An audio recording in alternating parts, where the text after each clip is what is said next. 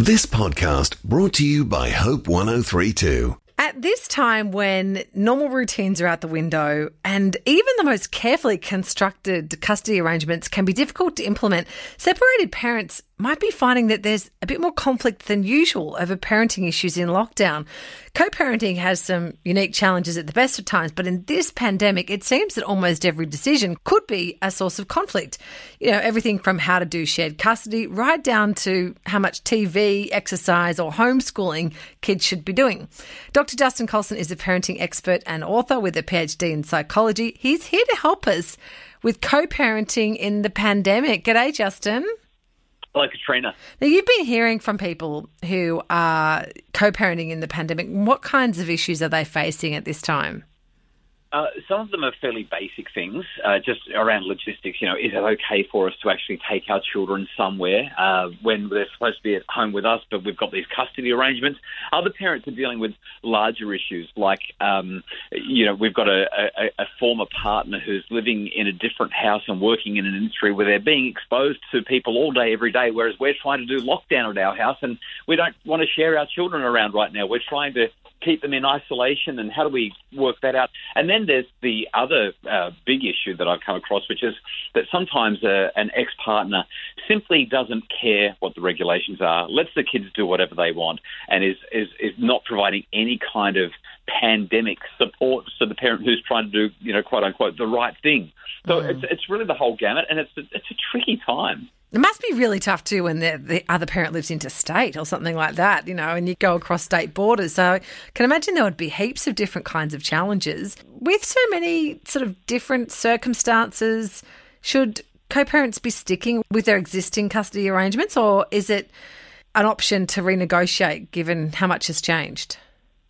I think that the most important thing that we can do is follow court orders, uh, so long as we have good um, interaction and appropriate following of the regulations. So if the court orders say, you know, five days on and then nine days off, or, or vice versa, or one week on, one week off, or just weekends, stick with that unless you've got a really great reason not to. And if that's the case, then you need to discuss it with your former partner and maybe even go back to the family courts to get something done about it. The court orders stick. Obviously, if there's interstate travel required, that's probably not going to be able to happen right now. But outside of that, you've got to follow the court orders. What are some important principles then that we can apply when there is conflict between separated parents? I think the first thing that we really want to focus on is just putting your children first. I mean, there's so much data that shows that our kids are going to potentially experience some psychological distress if they're going through high levels of grief, anger, frustration, loneliness. You know, there, there is good data to show things like cyberbullying have gone up since the pandemic. There's also good data to show that children are showing up at hospitals with a much higher number of unexplained uh, bone breakages than historically we might expect. Now, a lot of those are accidental. You know, it's just kids being at home with each other more, but some of them are less than accidental. Mm. There's data that shows that depression, sadness, and loneliness are increasing for some kids who are particularly vulnerable and who really rely on school to be a safe place. So we want to make sure that we're putting our children first and helping them to feel safe and protected. Okay. And what about where you know there is disagreement for, over things such as what isolation should look like because you've mentioned that's a common that's a common topic how do you work that out yeah, well, first of all, stay calm. Uh, I mean, this is the sort of thing that can really set people off because we're afraid of what might happen if. So the first thing I would say is stay nice and calm. The second thing, you've really got to stick to your commitments.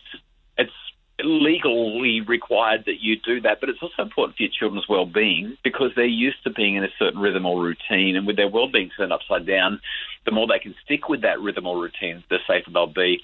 If anything, though, I would say be open and flexible. You know, treat your ex like you would a, a, a client at work you don't send a text message to your client at two o'clock in the morning or even at seven o'clock at night saying, "What are you thinking? you're, you're, this and you're that." We, we don't do that kind of thing, and so it's important that we maintain appropriate relationships, stay open, stay flexible, focus on solutions, and I, I think maybe just lower expectations across the board. Do your best and recognise that your ex is probably, frankly, doing their best as well based on what they know and what they think.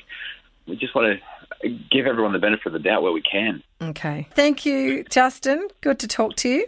Good on you, Katrina. Great to have a chat. That's Dr. Justin Coulson. You can read more about co parenting in the pandemic. Lots of good info there. Happyfamilies.com.au. Thanks for listening. Start your day with life words. Subscribe to Hope 1032's free daily email devotional at hope1032.com.au.